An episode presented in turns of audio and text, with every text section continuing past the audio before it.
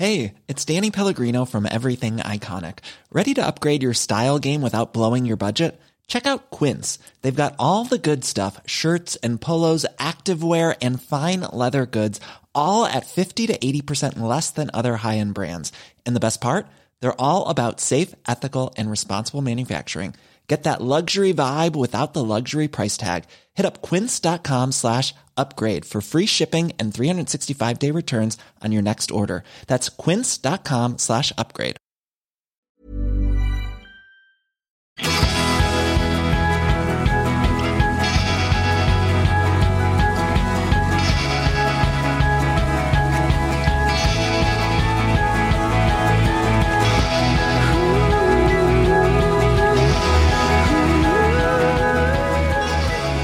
Idag har vi en väldigt speciell gäst hos oss.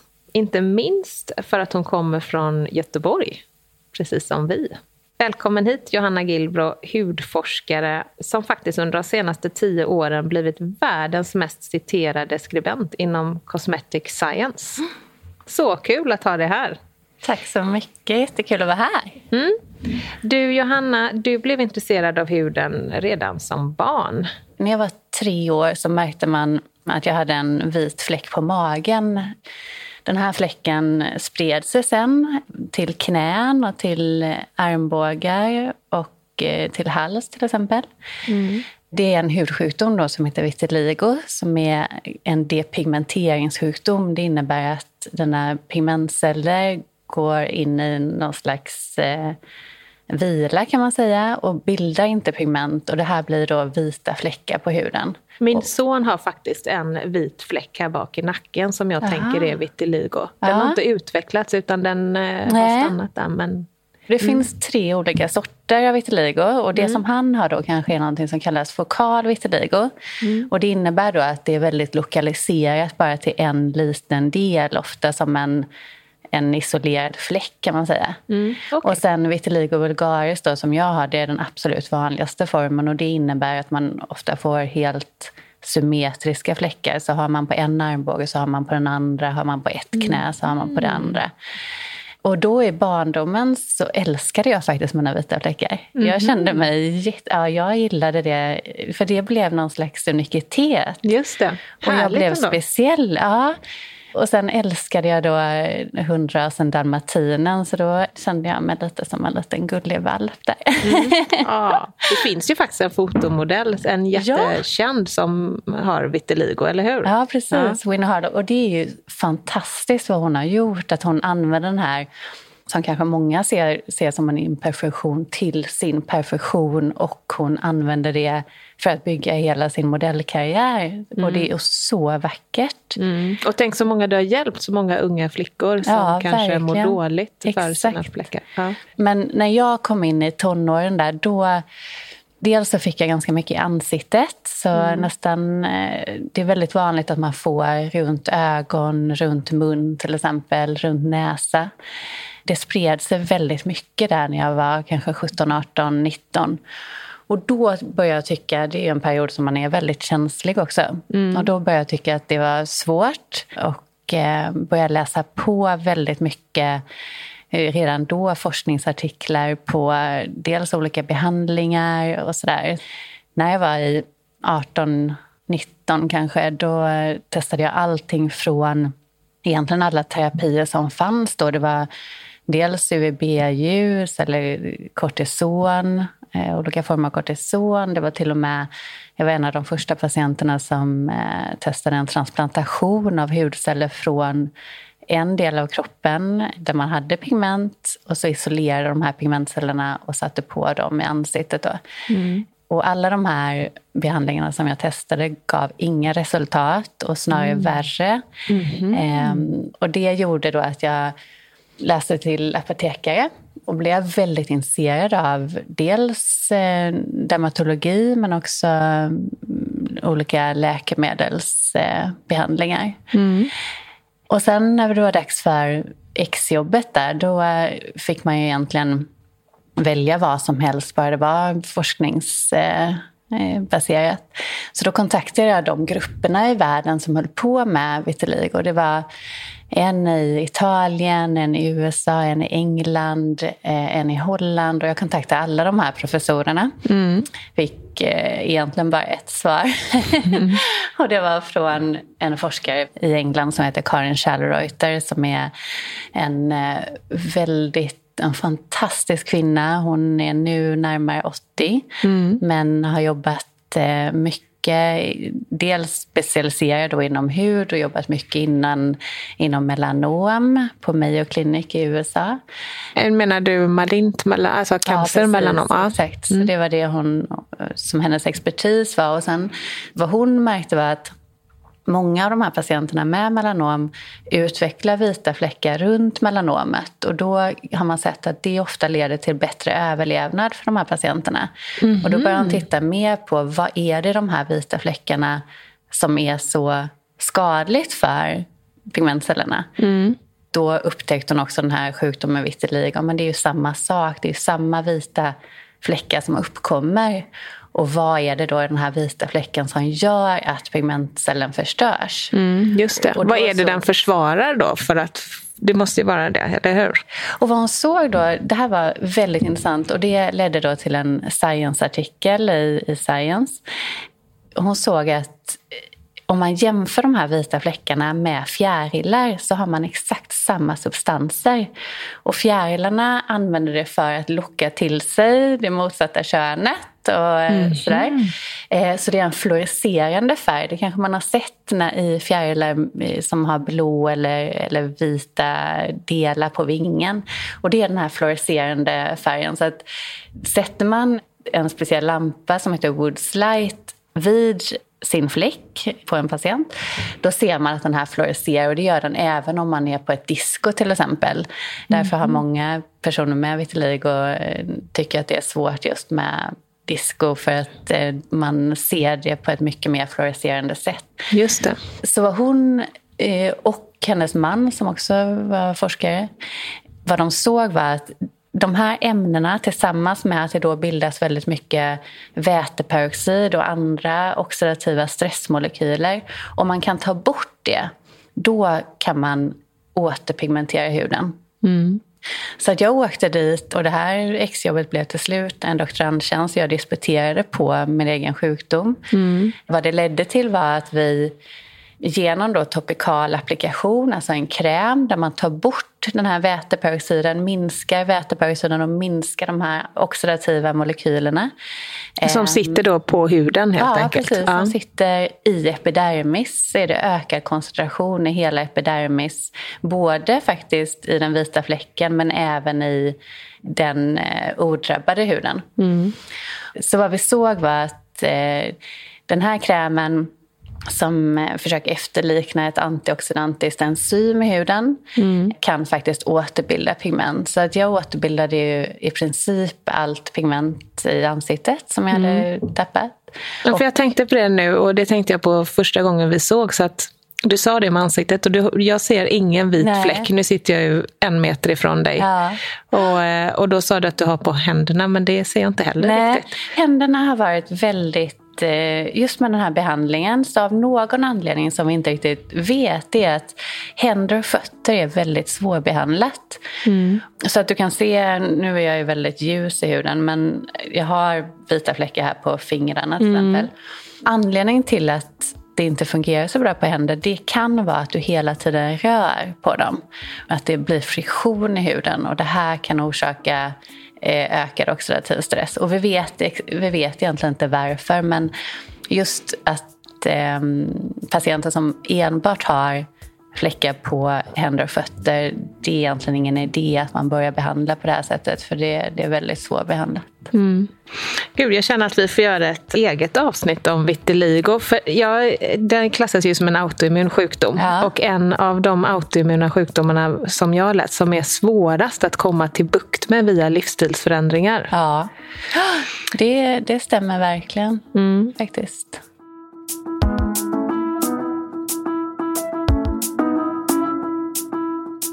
Efter du hade disputerat så blev du kontaktad av hudvårdsindustrin och jobbade som eh, forskningsledare och innovatör kan man säga, eller? Mm.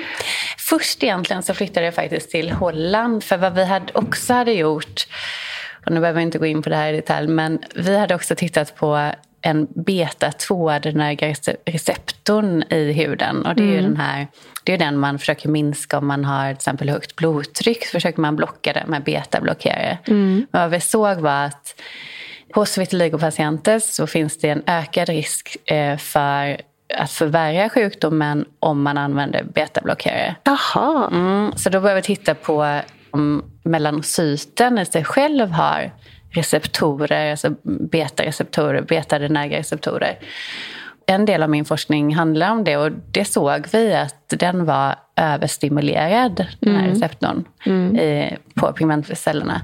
Och att stimulerade man det med adrenalin till exempel, då kunde man öka pigmenteringen. Mm. Så det ledde mig faktiskt sen till att jag eh, flyttade till Holland och eh, jobbade med hjärtläkemedel. Mm. Som, eh, med kliniska prövningar för hjärtläkemedel då, för att minska blodtryck hos mm. den typen av patienter. Och sen när jag bodde i Holland, då blev jag kontaktad av hudvårdsföretag. Mm. Det som var väldigt attraktivt med min kunskap då, det var ju att jag hade ju försökt att bilda pigment i de här vita fläckarna. Mm. Men då hade jag ju även kunskap om hur kan man minska pigment? Mm, det. Och det är ju någonting som eh, många företag vill göra, just att Eh, minska en oregelbunden pigmentering till exempel eller olika, eh, om man har mörka fläckar till exempel i huden. Mm. Det här gjorde att jag flyttade dels till Irland och sen till Sverige. Och då började jag dels som forskningsledare för anti-aging-molekyler. Mm. Alltså att utveckla nya aktiva substanser för dels antirynkkrämer men också att då försöka minska pigmentering när man har en oregelbunden pigmentering i, specifikt i ansiktet. Mm. Det som eh, slog mig då egentligen, det är två saker.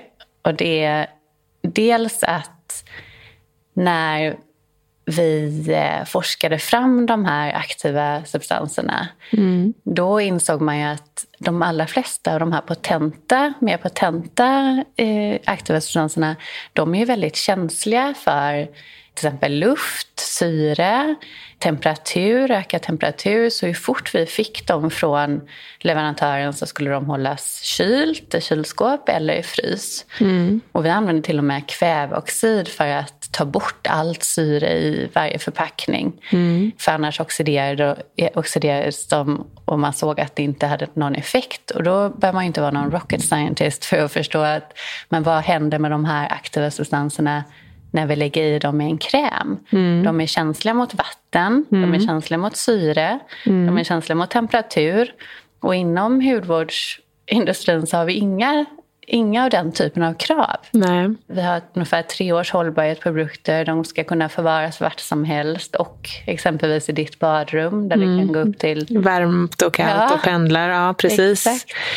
Det var det första som slog mig och jag hade ju aldrig varit intresserad av hudvård egentligen. Utan jag var ju intresserad av forskningen och mekanismerna och också av att, att just studera hudceller. För vi hade ju otroliga resurser just med man kunde titta på hud i organkulturer och olika cellkulturer och egentligen typa alla gener i celler. Så det var ju väldigt mycket intressanta som man kunde göra rent grundforskningsmässigt. Mm.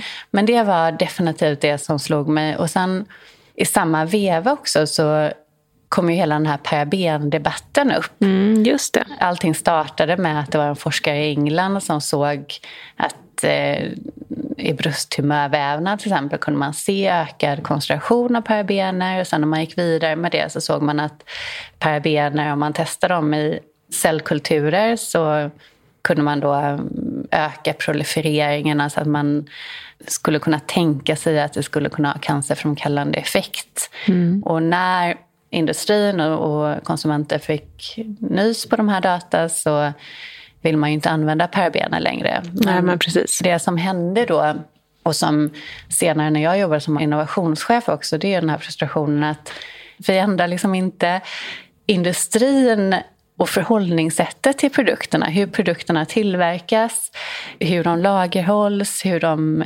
transporteras, hur de används, förpackningar. Ingenting av det ändrar vi. Nej. Utan vi ändrar bara ett konserveringsmedel till ett annat. Mm. Och det man har sett det är att Parabenerna har gått ner dramatiskt i användning. Mm. Eh, men det konserveringsmedel som har ökat mest är ju fenoxetanol. Mm.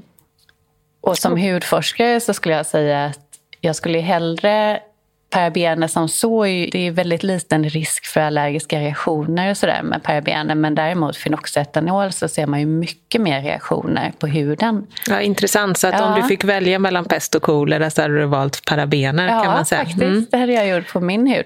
Det finns ju många sätt här att innovera och hitta bättre lösningar utan att välja andra konserveringsmedel. Mm. Och det är ju dels till exempel att man väljer andra förpackningar, att vi slutar använda burkar där du gräver med fingrarna. Mm. Och... och det är, jag har alltid undrat det. Jag är ja. ju inte heller en hudvård, så jag har aldrig lagt pengar på hudvård.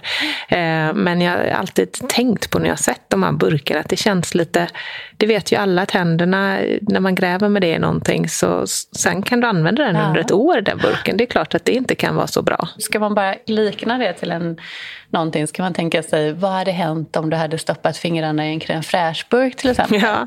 Och haft den på köksbänken i ett halvår eller ett år. Mm. Det hade blivit en massiv mögeltillväxt väldigt snabbt. Mm. Och det finns ju en anledning då till att inte det här händer i din hudvårdsprodukt eh, och det är ju alla tillsatser. Ja men precis, så du menar att det gör ju samtidigt som det skyddar oss för att eh, hudvårdsprodukten ska bli en muggelburk liksom, mm. så eh, har det också tagit bort egentligen de aktiva substanserna. Det har dödat även det som är bra. Mm. Mm. Ja, precis.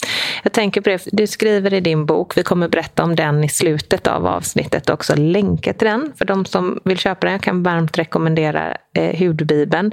Och där skriver ju du att huden är vårt största organ och behöver omtanke. Och då tänker jag att hudvård är en miljardindustri och i vår del av världen så lägger vi ner massa pengar på krämer. Och du skriver att hade vi vetat mer om huden så hade vi varit mer restriktiva med antalet produkter och noggrannare med vilka ingredienser det innehåller. Men vi skulle också ätit betydligt mer morötter och sovit bättre. Mm. Det tycker jag är intressant, för du skriver också att man har sett att i de delar av världen där vi använder mest hudvårdsprodukter är också mm. där vi har flest problem med huden. Mm. Jag är en sån person som måste ha studier för allting jag säger. Men, men vad man har sett är just att den västerländska världen så ser vi mycket, betydligt mycket mer akne till exempel. Vi ser en dramatisk ökning av det. Mm. Och vi ser även att eh, ungefär beroende på vilket land du bor i, men i västvärlden så har vi ungefär 50-70 procent av alla kvinnor upplever att de har känslig hud. Mm. Och det finns ju väldigt många ämnen i hudvård som kan trigga en känslighet i huden. Mm. Som Där, till exempel? Fenoxetanol är ett ja. exempel. Ja. faktiskt. Bra. Men det finns många, många andra och parfymämnen till exempel. Och sen finns det ju då mer parfymfria alternativ men då kanske man använder olika eteriska oljor som istället ger en doft. Och de här eteriska oljorna kan också trigga en känslighet eller reaktion i huden. Det är det här jag menar att vi har sånt otroligt intresse för huden. Och det, det kan man ju säga att vårt ansikte är, nästan, är vårt visitkort utåt. Mm. vi eh, har ju haft ett intresse för vår skönhet och vår hud under väldigt lång tid. Det här är ju inte någonting som har kommit nu utan det hade ju även våra föräldrar såklart. Men mm. hade inte så många produkter. Intresset för huden är så enormt stort mm. men kunskapen är väldigt begränsad och det är ju en av anledningarna till att jag skrev boken. Att ofta så går ju det här hand i hand. Har man ett enormt intresse för någonting så ökar ju oftast kunskapen och det tycker jag man har sett inom livsmedelsbranschen till exempel. Att mm. Eh, människor är mycket mer pålästa och de har, inte minst just det här med tillsatser har ju människor mer och mer koll på. Medan i hudvårdsbranschen tycker jag inte alls man ser det. Att man vet inte hur den fungerar och det för att man ska kunna veta vilka produkter som är bäst så måste man veta hur huden är uppbyggd och hur den fungerar. Mm. Och även hur substanser som man då ska tillföra huden, hur fungerar de? Mm. Och de flesta är ju känsliga för, precis som vi pratade om, luft och, och temperatur och vatten till exempel. Ja, men hade folk vetat det här så hade man kunnat ställa så mycket högre krav på tillverkare. Så det är en konsumentmakt här som är till för användare. Ja, att eh, om, om konsumenter blir mer medvetna om det här så kommer vi kräva bättre produkter, precis som inom livsmedelsindustrin, Exakt. även om vi har massa dåliga produkter fortfarande där. Det som slår mig, om man tittar lite hastigt på livsmedelsindustrin och sen på skönhetsindustrin, är ju vilka långtgående påståenden man får göra. Att man får mm. lova så mycket mm. för någonting som då faktiskt är en avdödad egentligen då, substans. Mm. Eller hur?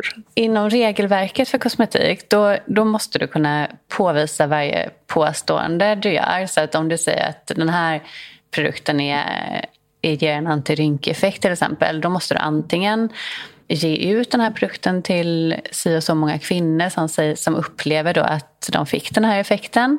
Det är så kallade konsumentstudier. Eller så måste du verkligen visa att om du säger att använder den här krämen så får du 30% minskad rynkbildning, ja, men då måste du visa det genom kliniska tester eller att man gör det här i olika organ och kulturer av hud till exempel. Så du måste alltid backa upp ett påstående. Däremot så är det ingen som gör en klinisk studie på en produkt som har varit i hyllan i ett och ett halvt år. Nej. Eller som har använts i under si och så lång tid.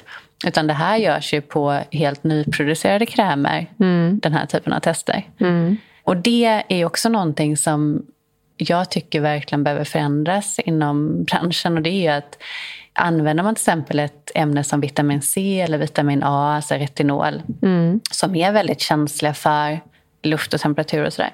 Att då ska man ju kunna påvisa att ja, men använder den här i tre månader eller har den stått på hyllan i två år, ja, då ska du ändå ha den här koncentrationen som vi stoppar i. Och just nu så görs inte den typen av kontroller alls. Det slog mig nu när vi sitter och pratar. Eh, inom livsmedelsindustrin så har man börjat titta på att chock chockfrysa färska. När du skördar mm. färska grönsaker till exempel så kan du chockfrysa dem på fälten för att behålla näringen så mycket som möjligt. Det hade ju kanske varit något intressant ja, inom eh, absolut. hudvård, att fryst hudvård. Ja, ja visst. Absolut. Jag hoppas att det kommer komma mer innovativa metoder att göra hudvård på. Mm. För att just att eh, frysa en kräm så, så som den ser ut nu. Ja, det är ju svårt. Det är svårt. Mm. Men däremot så kan man ju ha frysta pulver till exempel av aktiva substanser som man själv tillsätter. Det finns ju mängder av innovativa metoder man kan göra för att förbättra hudvården. Mm. Och det är det som är så konstigt egentligen att vi har satt ett förhållningssätt eller ett regelverk runt hudvård. Det är precis på samma sätt som att vi skulle säga att alla livsmedel ska kunna förvaras i rumstemperatur mm. under en lång tid. Mm. Ja, det är svårt. Ehm, och det är ju väldigt svårt. Mm. Och det är ingen som räknar med att de ska kunna hålla sin mjölk på köksbänken till exempel i några månader. Nej. Sen använda den. Men just inom... Väldigt bra liknelse. Ja. Mm.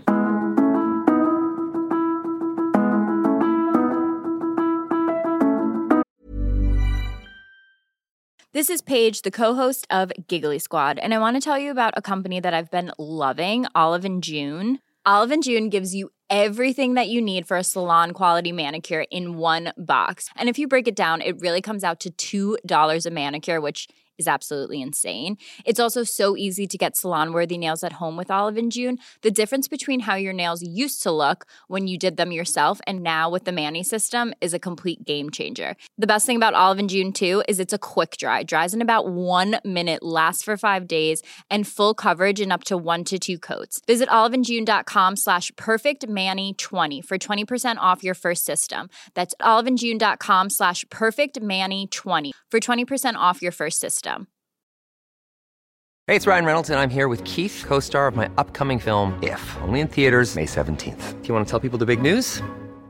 All right, I'll do it. Sign up now and you'll get unlimited for $15 a month in six months of Paramount Plus Essential Plan on us. Mintmobile.com slash switch. Upfront payment of $45 equivalent to $15 per month. Unlimited over 40 gigabytes per month. Face lower speeds. Videos at 480p. Active Mint customers by 531.24 get six months of Paramount Plus Essential Plan. Auto renews after six months. Offer ends May 31st, 2024. Separate Paramount Plus registration required. Terms and conditions apply if rated PG.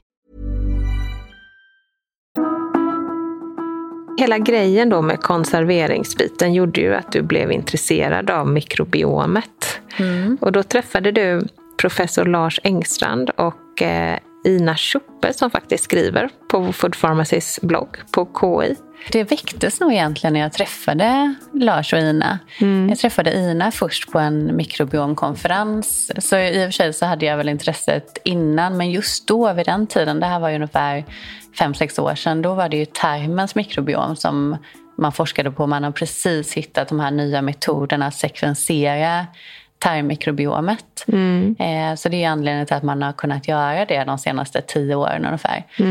Och sen så var det samtal med Lars Engstrand egentligen som dels hade gjort några studier på hudbakterier i relation till exempel psoriasis.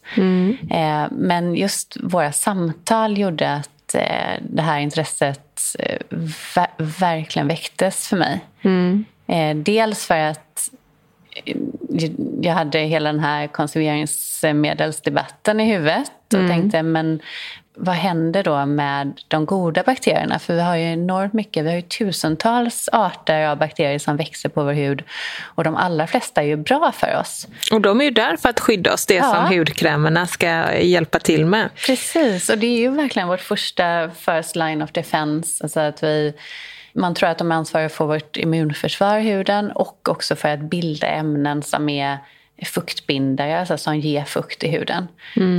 Och därför så är det ju dumt att tvätta bort det här och att kanske då rubba balansen genom olika tillsatser som vi använder. Det är lite intressant för du skriver det, var sparsam med rengöring. Är det då för att vi inte ska tvätta bort det här skyddet som faktiskt vår hud naturligt har försett Ja. oss med? Ja, men dels är det det. Nu tider när vi såklart ska tvätta oss ehm, på händerna till exempel. Men det är ju de ytaktiva ämnena i tvål och rengöringsprodukter som gör att eh, bakterier och virus eh, deaktiveras och förstörs. Och det här händer ju även med våra hudbakterier, till exempel i, i ansiktshuden och sådär. Och då kan det leda till, till uttorkning. Det har ju blivit probiotisk hudvård, har ju eh, poppat upp. Ja. Eh, hur funkar det där? Jag menar, jag vet ju eh, från att vi har jobbat med att ta fram probiotiska tillskott och sådär, hur otroligt känsliga de här goda bakterierna är för att eh, dö. Hur funkar det med probiotisk hudvård i, i praktiken? Vad händer med de det goda där bakterierna? är så intressant. För att, okay. Probiotika, precis som du säger, är väldigt känsligt mot vatten. Så att eh, om man har probiotika till exempel i en vattenlösning då kommer det leda till att de först ökar i antal och sen så ökar de så mycket så att de inte får syre och så dör de. Så att i och med att hudvård som är olja i vattenemulsioner och innehåller mest vatten. Skulle man stoppa i probiotika i det så skulle det dö väldigt snabbt, de här bakterierna. De skulle inte överleva. Så vad man kan göra då det är att ha helt vattenfria produkter. Alltså en olja till exempel.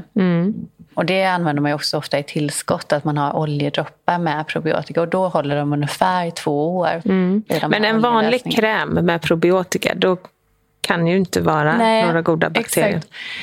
Det finns bara ett fåtal företag i världen som faktiskt har lyckats med det där. Och dels så är det eh, ett sydafrikanskt eh, märke som eh, de har då en helt vattenfri lösning. Jag vet, för jag har använt det märket. Ah, okej. Ja. Tyckte du om det? Ja, alltså det är typ det enda märket jag har använt. Jag, fick, jag är som sagt ingen krämperson. Nej, nej. För just det här märket, den burken det innehåller ingen probiotika men däremot eh, har de en vattenfri eh, pump eh, med en olja. Där har de levande bakterier. Men Okej. just i burkarna är det inga levande bakterier. Och sen så finns det Mother Dirt som har en spray då som bara håller i sex månader och där eh, har de en hel kylkedja. Mm. För har man det i kylskåpet så håller det längre. Men de har en sex månaders hållbarhet på sina produkter. Älskar att ett hudvårdsmärke döpt sig själv till Mother Dirt. Ja, så bra! de har himla härlig mm, sån här företagsvideo faktiskt. Just att när de beskriver tjusningen med, med smuts. För det är också någonting som vi har kommit bort från. Mm. Och det är också extremt intressant. Tittar man till exempel på amerikanska kvinnor som är mer i kontakt med sterila ytor och mer inomhus i air-conditioned mm. eh, miljö och jämför dem med kvinnor i Tanzania till exempel som är mycket mer utomhus och har ett arbete utomhus då ser man att mikrobiomet på huden skiljer sig enormt mycket åt. Mm. Och de amerikanska kvinnorna har mycket mer bakterier som orsakar exempelvis akne och eksem. Mm. Dåliga bakterier med andra ja, ord. Exakt. Mm. Så att just det här att vara i naturen och kolonisera sig med naturliga bakterier kanske inte är så dumt. Sen behöver vi mycket mer studier för det. Mm. Men just det här Mother Dirt, de använder ju en bakterie som finns just i jord. Mm. Och eh, kultiverat upp den och sen använder de det i sprayer. Man vet ju inte lika mycket om hudens bakterier som om tarmens. I tarmen och eh, även i munnen och mm. vaginan vet man ju verkligen att där är det laktobaciller. Desto mm. färre bakterier, desto bättre, desto färre arter. Medan i tarmen är det desto fler goda arter, desto bättre. Vad vet man liksom om hudens mm. eh, bakterier? Mm. Det där är också intressant, för att det är precis som du säger att i tarmen har vi också mycket mjölksyrebakterier. Mm. Och det här har vi inte lika mycket av i huden. Just för att huden är ju helt kontakt hela tiden med syre. Det har vi inte på samma sätt i vår tarm. Mm. Så att det som jag tror kommer hända här det är att i de här produkterna som innehåller probiotika då är det just mjölksyrebakterier som man tillför. Som man egentligen då har i tarmen? Ja, precis. Mm. Jag har forskat i ett projekt med en tarmbakterie vad som händer när man lägger det på huden och det verkar faktiskt ha väldigt ja, eller ha positiva effekter. Mm. Det är antiinflammatoriskt och det är också det återskapar balansen i hudmikrobiomen kan man säga. Det verkar ha en viss effekt just med mjölksyrabakterier men jag tror att vi kommer se betydligt bättre effekter om vi faktiskt använder de bakterierna som mestadels koloniserar huden. Mm. Och det är ju en helt annan typ av bakterieflora som vi har om vi jämför med tarmen. Och där har vi försökt eh, göra en crash course i de bakterierna som vi faktiskt eh, har i huden. Mm. Och den ser annorlunda ut än både tarmen och vaginan. känns som att vi kan vinna mycket i framtiden på hudvård, ja. desto mer forskningen går framåt. Att I den här boomen som vi ser just med probiotikaprodukter. Dels så kan jag säga att det mesta är ju marknadsföring, att man använder till exempel prebiotika, alltså maten till de goda bakterierna och det är ju ofta ja, som ni också pratar Fibrer. om. Ja, exakt. Mm. Oligosackarider. Det har man ju använt i hudvård under väldigt lång tid men man har ju aldrig förstått att det är prebiotika. Mm. Men det man har sett med de här oligosackariderna eller små, små fibrerna det är att man ökar fukten i huden exempelvis. Mm. Så det verkar ha bra effekt. Och det beror ju antagligen på att man faktiskt stimulerar då en tillväxt av goda bakterier i huden och de här producerar fuktbindare, alltså fuktgivande ämnen i huden. Mm. Så just prebiotika är intressant. Men annars när man pratar om probiotisk hudvård, de allra flesta innehåller ju döda bakterier. Just det. Så det är bakterieextrakt mm. som visserligen kanske har lite effekt men det är ju inte probiotika för precis som du pratar om så är ju probiotika, där behöver vi ha ett visst antal levande bakterier just för att det ska heta probiotika. Just det. Jag tänker så här, du har ju så himla fin hud. Ja, tack, Vad tar du på huden? jag tror att alla som lyssnar här vill ändå veta, så här, men okej, okay. nu har vi förstått att det finns en stor mängd hudvård som kanske inte kan eh, lova så mycket eller inte håller det det lovar.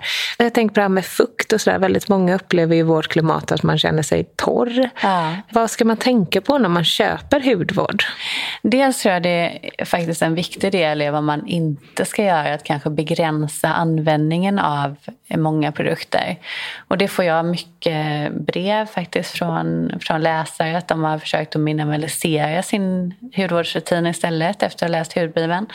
Och upplever upplever att de får mycket bättre hud. Så det första steget är verkligen att skala bort och sen lägga till. Och det man ska tänka på då det är ju okej, vad behöver huden? Om vi tittar på en hudvårdsprodukt så, så har vi ungefär sju grupper av ämnen. Det är vatten, det är mjukgörande ämnen, oljor. Det är emulgeringsmedel som ska blanda den här oljan och vattnet. Det är fuktbindare som binder fukt i huden. Och det är aktiva substanser, till exempel vitamin C, eller niacinamid eller retinol eller vad det nu skulle vara.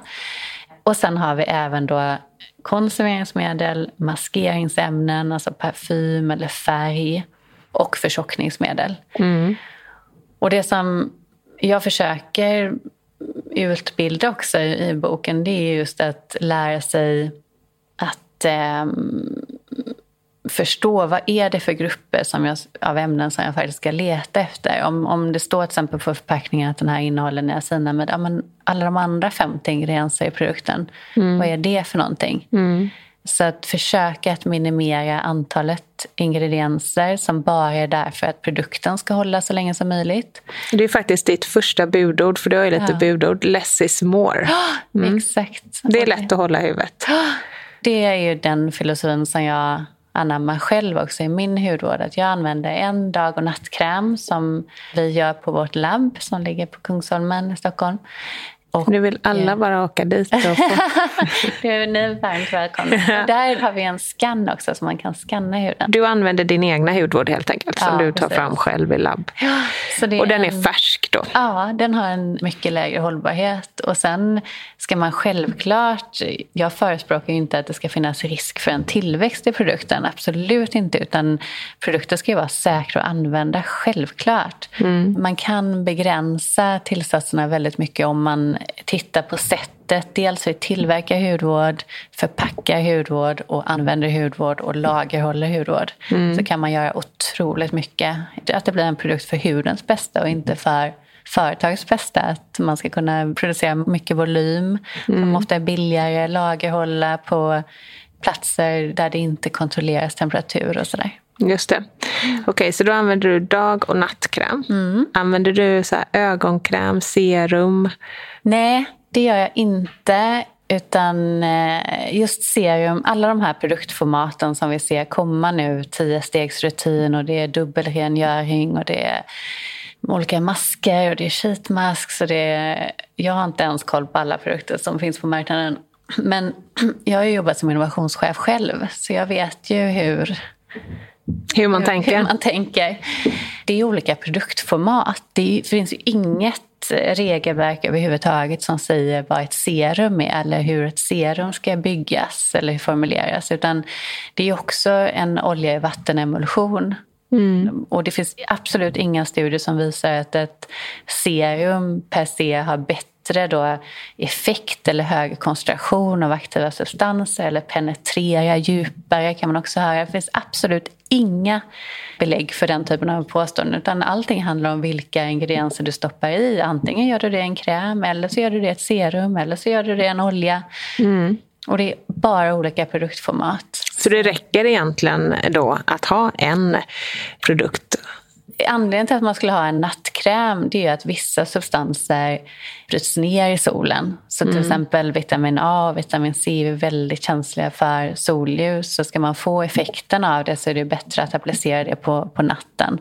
Så det kan jag också ha ett, ett tillägg som jag bara har på natten där jag då blandar i de här aktiva substanserna som just är känsliga för, för ljus. Mm, just det. Apropå solljus, vad använder du för solskydd? Just det där med solskydd ska man ju tänka att ehm, just UV-filter, det finns ju kemiska och fysikaliska. Ehm, de har ju ingen annan positiv effekt på huden än att skydda mot solen. Men de skyddar väldigt bra mot solen om man använder rätt mängd och sådär. Jag använder ju ingen, ingen solskyddsprodukt från ja, men oktober till mars kanske. Någonstans Mm. där. Eh, Nej, för då vill vi ju ha sol på oss, den Ja, lilla solen vi får. Och det är så otroligt lite. Om man tittar på UV-index till exempel så ligger vi ju långt under två. Alltså vi ligger ju närmare noll Mm. i Stockholm eh, under dagstid. Mm. Och det är inget UV-ljus som kan påverka huden på det sättet. Däremot på sommaren när vi närmar oss 6, 7, 8 kanske, ja men det är en helt annan sak. Jag använder alltid SPF 50 från, ja men från eh, april till oktober ungefär. Dels så är det ju, solen är ju definitivt absolut största risken för olika typer av hudcancer. Det är inte bara melanom, och det finns ju bacillom till exempel som också är Aldrig hört talas om. Bacillom är, är hudcancer i keratinocyterna. Så att, eh, det är de andra omringande cellerna. Men melanom är absolut den mest farliga sorten. Och det är just pigmentcellerna som drabbas av en... De växer helt okontrollerat. Det det är vad en cancer är. Du använder själv solskydd 50 varje dag då, mellan mars och oktober egentligen. Ja, exakt. Jag brukar vara mycket i skuggan och skydda Ja. mig, men, eh, men man kanske ändå ska ha solskydd på sig. Ja, för att i skuggan under sommaren så är UV-index ändå högt. Så du, du får ju absolut en eh, hög solexponering även där, eller UV-exponering. Sen är jag också en sån person som skyddar mig mot, eh, mot solen med skugga eller hatt och keps och stora solglasögon och sådär. Det är väldigt intressant att se till exempel på om man jämför solexponerad hud, till exempel överarmen mot underarmen som inte är lika solexponerad eller bröst och stjärthud eh, så är den, den är ju helt annorlunda. Om man analyserar den och tittar på den, eh, tar en eh, cross-sektion från de här hudbitarna så ser de helt annorlunda ut. Det är både tjocklek och inflammationsmarkörer och sådär. Så att solen, en hög solexponering under lång tid förändrar ju definitivt huden. Jag läste att du använder solskydd för barn. Stämmer det? Ja, det gör jag. Mm. Varför? Just i barnprodukter så försöker man, man använder, det finns ju två olika sorter, så kemiska eller fysikaliska. Och i barnprodukter så använder man oftast båda två, men man fokuserar mer på de fysikaliska. Och de fysikaliska, exempel på det är zinkoxid eller titaniumdioxid. Och det är just det du blir ganska vit av. Så det är många som väljer bort det för att man gillar inte den här vita hinnan om man tittar från ett hudvänningsperspektiv, alltså hur hudvänliga UV-filter är, så är de fysikaliska filtrerna definitivt mer hudvänliga och betydligt mycket mindre risk för eh, irritation i huden och också ingen risk alls för penetration. Och det kan vara ett problem med kemiska solskydd, att man, de har så små, liten molekylvikt så att de penetrerar huden och sen kommer de in i eh, systemet. Och man kan till och med kissa ut eh, att man ser till exempel oxybenson är ett eh, kemiskt filter som fortfarande används tyvärr. Och där ser man att i 99 procent av fallen som applicerar solskydd med oxybenson så ser man det här filtret i urinet på de som har Jag använde första gången faktiskt i somras sån heltäckande vit kräm som du pratade om. Vad kallade du det? fysikaliskt skydd. Ja. fysikaliskt skydd. För jag surfade. Och alla surfare använder sånt. För det blir ju helt sandblock. Ja, just det. Eh, Och man ser ju lite rolig ut men eh, det var ju otroligt skönt att ha på läpparna och Ja. på näsan. Och jag brände mig ingenting verkligen. Nej. Superbra.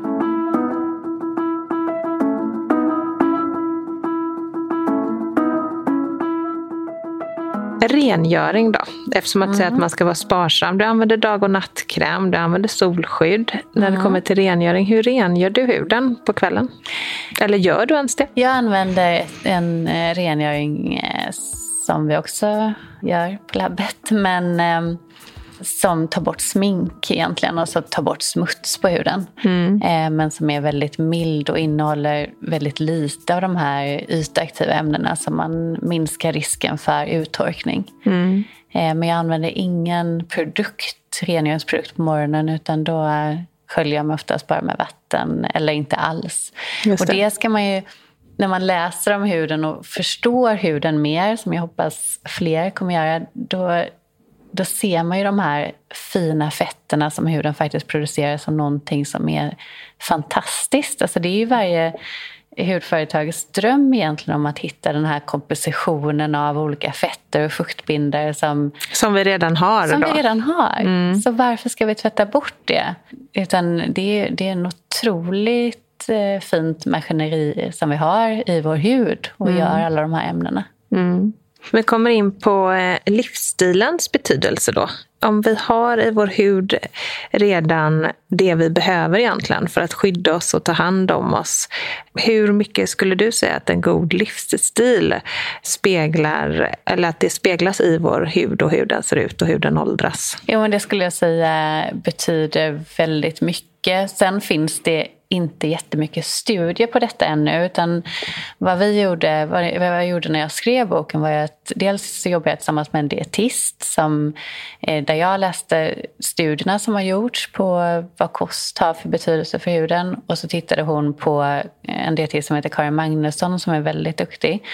Och eh, hon räknade sen på olika livsmedel. Om till exempel huden behöver zink. Okej, okay, vilka livsmedel finns zink i? Mm. Och hur mycket behöver man per dag? Mm. Jag lärde mig själv väldigt mycket genom att skriva det kapitlet. Som hudforskare så är just livsstilen inte någonting som har tagit så stora proportioner i och med att det inte finns mycket studier. Men de studierna som finns är väldigt intressanta. Och där har man ju, för ungefär 30 år sedan var det första gången man började prata om någonting som man kallar eh, gut skin brain axis. Mm. Och det är ju dels hur tarmen påverkar huden. Och mm. där har vi en konstant tillförsel av...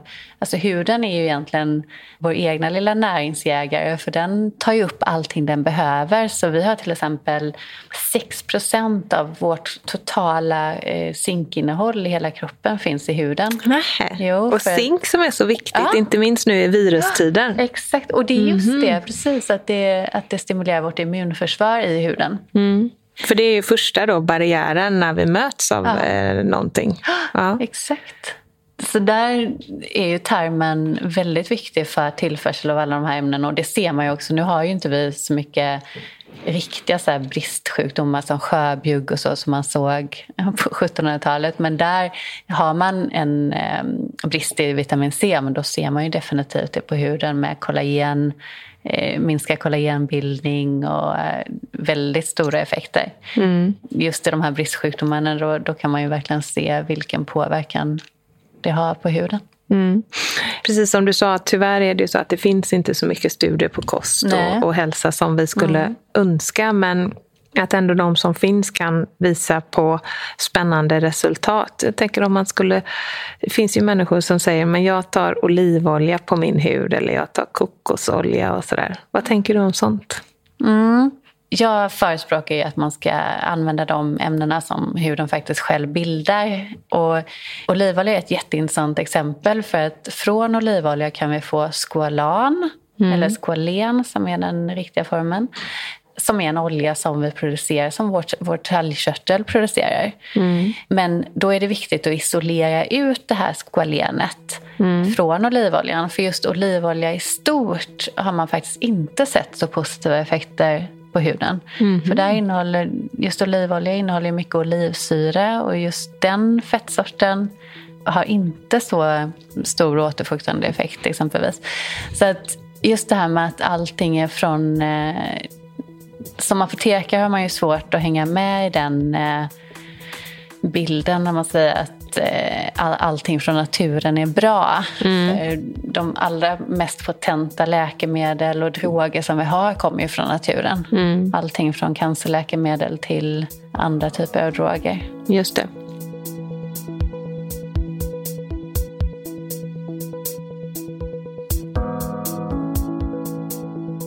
Eh, jag har läst mer och mer om, eh, om olika veganska produkter. Det är någonting som ändå är relativt nytt, eller hur? Mm. Veganska produkter betyder att ingenting kommer från djurriket. Mm. Det är lätt att tro då att eh, veganska produkter innebär också att de är helt naturliga, att de kommer Just från det. naturen. Men så är inte fallet, utan just märkningen vegansk, det, det innebär att det inte kommer från djurriket, så det innehåller inga, inget bivax till exempel. Va? Däremot så kan det innehålla ämnen som silikoner och andra ämnen som kanske inte alls bryts ner i naturen. Och där kommer vi in i en ganska intressant debatt, det här med naturliga ekologiska produkter och eh, syntetiska, mer kemiska. Just det. Och jag tror att det är viktigt här att eh, komma ihåg att det som är, om man tänker miljömässigt, så är det viktigt att allting som vi använder, både som sköljs av eller som vi använder som produkter, faktiskt är biologiskt nedbrytbara. Att när det kommer ut i vår natur så bryts det ner. Och det är det om det är ekologiska produkter då? Är det det? Det kan vara naturliga produkter innehåller ju inte de här silikoner etc. som inte är biologiskt nedbrytbart. Men däremot så är ju inte det så att naturliga ekologiska produkter per se är det bästa för huden. Så eh, det finns ju flera olika märkningar här. Ecocert, Natru eller Cosmos. Men som konsument så bör man ju komma ihåg att de här certifieringsorganen de tjänar ju pengar på att ju fler produkter som är certifierade, eh, som blir godkända, får ju de betalt för. Mm, just det. Så bara för att någonting är veganskt eller ekologiskt eller helt naturligt eller organiskt eller vilken certifiering man nu väljer att använda så behöver det inte betyda att det är det bästa för huden. Det finns mängder av ämnen i naturen som kan vara rent skadliga för vår hud. Jag tycker när man bygger hudvård också som tillverkare så bör man tänka på det första, att det är bra för huden. Och att det inte är skadligt för miljön. Att de här substanserna eller oljor eller vad det nu är som vi sätter på huden, att de är biologiskt nedbrytbara så att de inte kommer ut i våra vatten och förstör vattenlevande organismer och, och så vidare. Men det som är viktigast är ju att, att vi faktiskt har produkter som också är bra för vår hud och för vår miljö. Ja men verkligen. Vi lever ju ändå i ett ekosystem så det hänger ju ihop tänker jag. Exakt. Ja.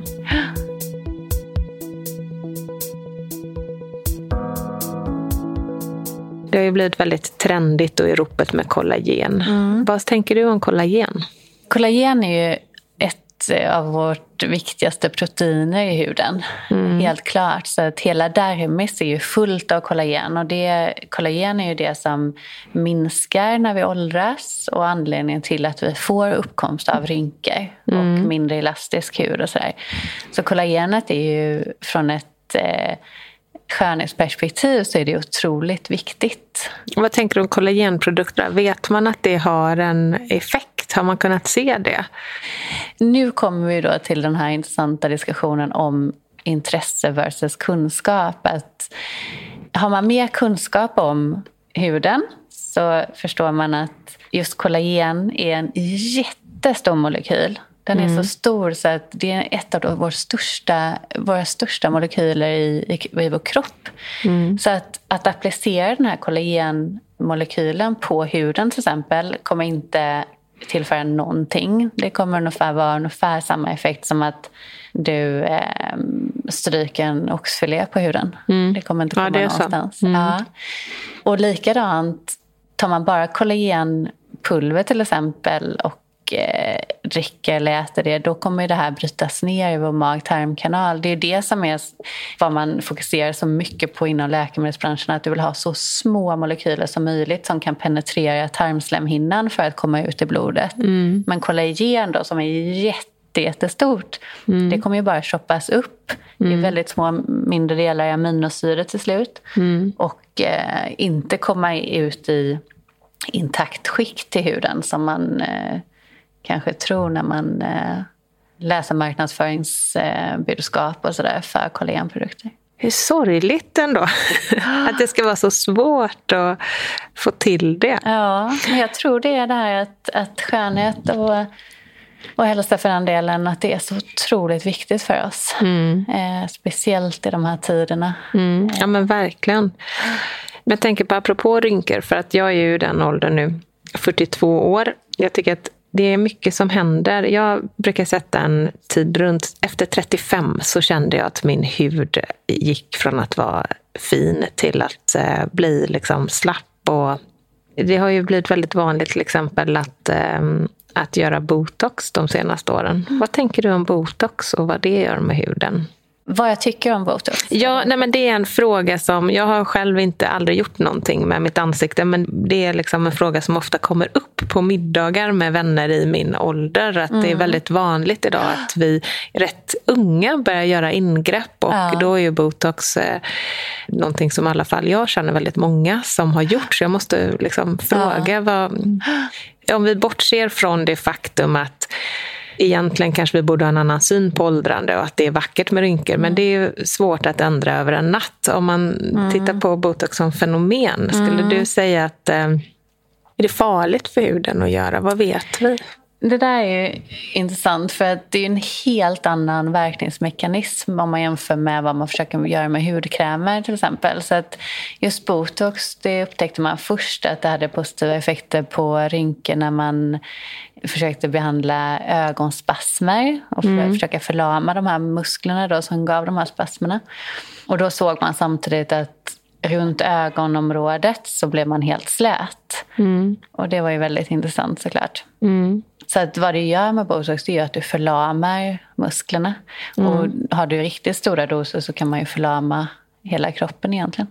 Mm. Så att eh, det är ju en väldigt, väldigt potent substans mm. som förlamar våra muskler. Man använder ju botox medicinskt också genom att behandla huvudvärk till exempel eh, i pannan.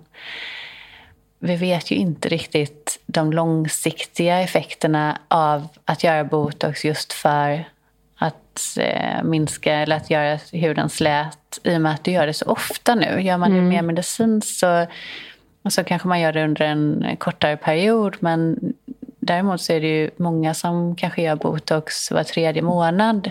Mm. Och de effekterna har vi inte sett vad det kan göra ännu. Nej. Vi är lite av ett experiment, den första generationen här, ja, som, som kanske under 30-40 år faktiskt går och gör botox regelbundet ja, var tredje månad. Mm. Dels är det otroligt synd att vi, att vi överhuvudtaget ser på en slät hud är det... Ja, den här, det här kan vi prata hur länge som mm. helst om. Ja, det, det är ju Men, väldigt sorgligt att ja, det har blivit så. Exakt. Mm. Men just att, eh, att man använder också det här genom att man tror att man ska förebygga.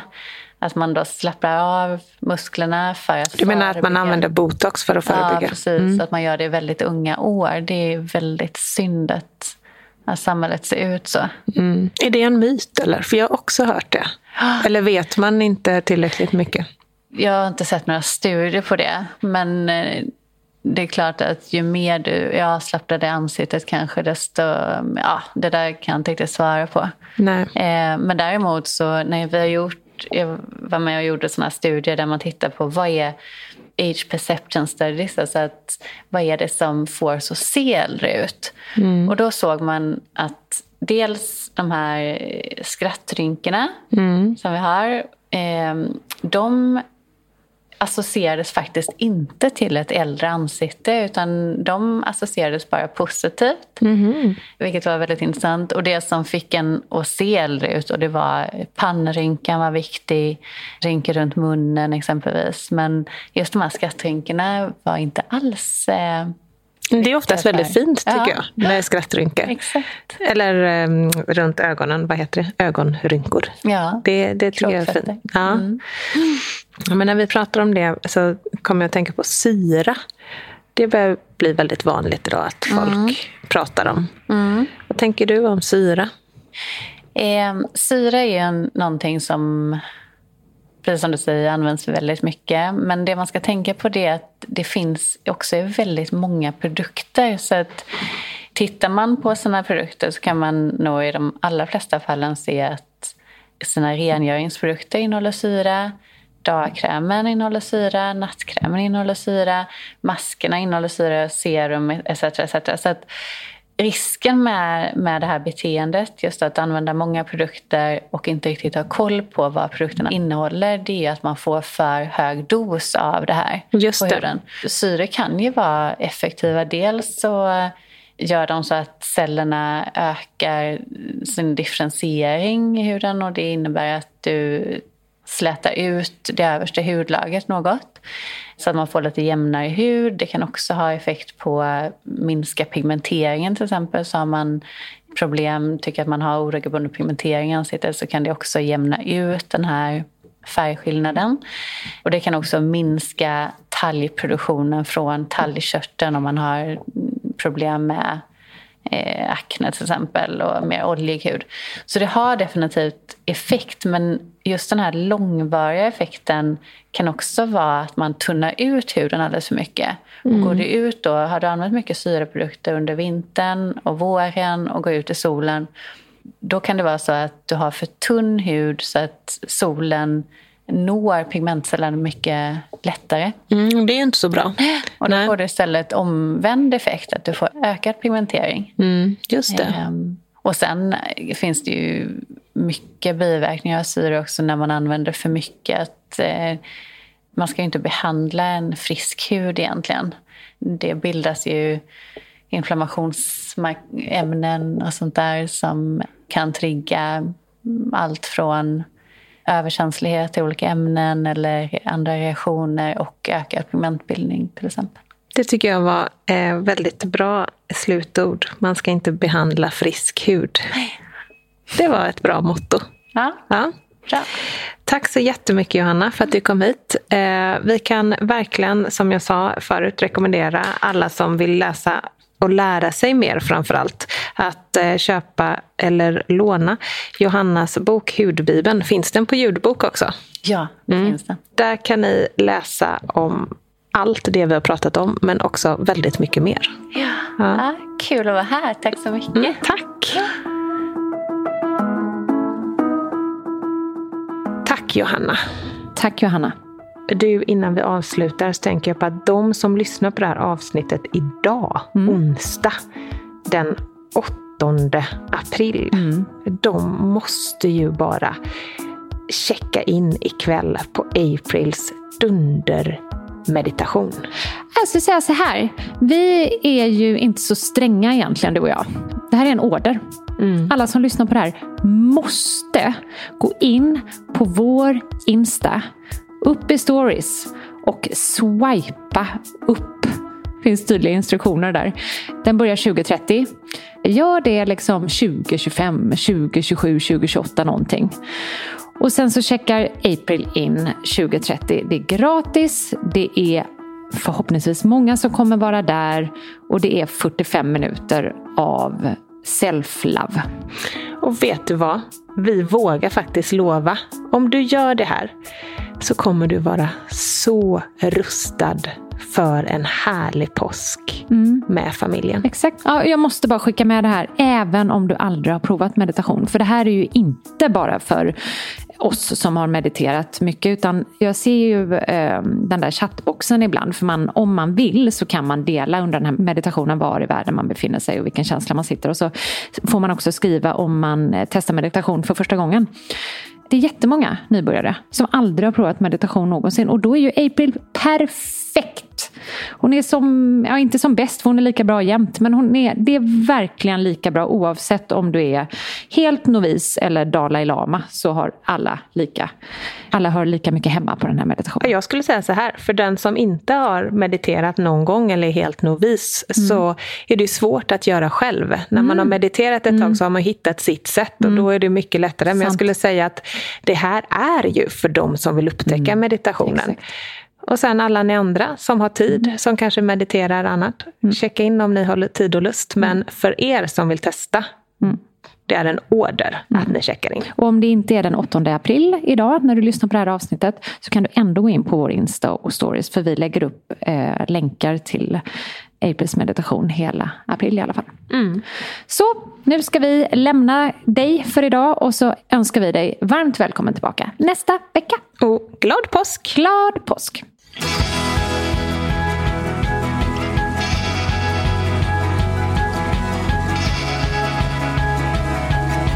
Du har lyssnat på Food Pharmacy-podden med Lina Nertsby och Mia Klase. Musiken står föräldralediga Sebastian Ring för. Det här avsnittet är redigerat och mixat av Jens Back i Stray Dog Studios. Om du vill ha mera Food Pharmacy så kan du gå in på foodpharmacy.se eller hitta oss på Instagram under namnet food underscore pharmacy. Hej då!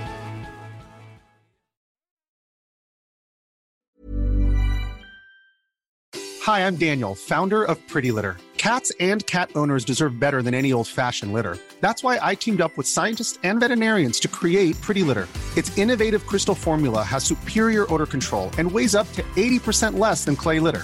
Pretty Litter even monitors health by changing colors to help detect early signs of potential illness. It's the world's smartest kitty litter. Go to prettylitter.com and use code ACAST for 20% off your first order and a free cat toy. Terms and conditions apply. See site for details.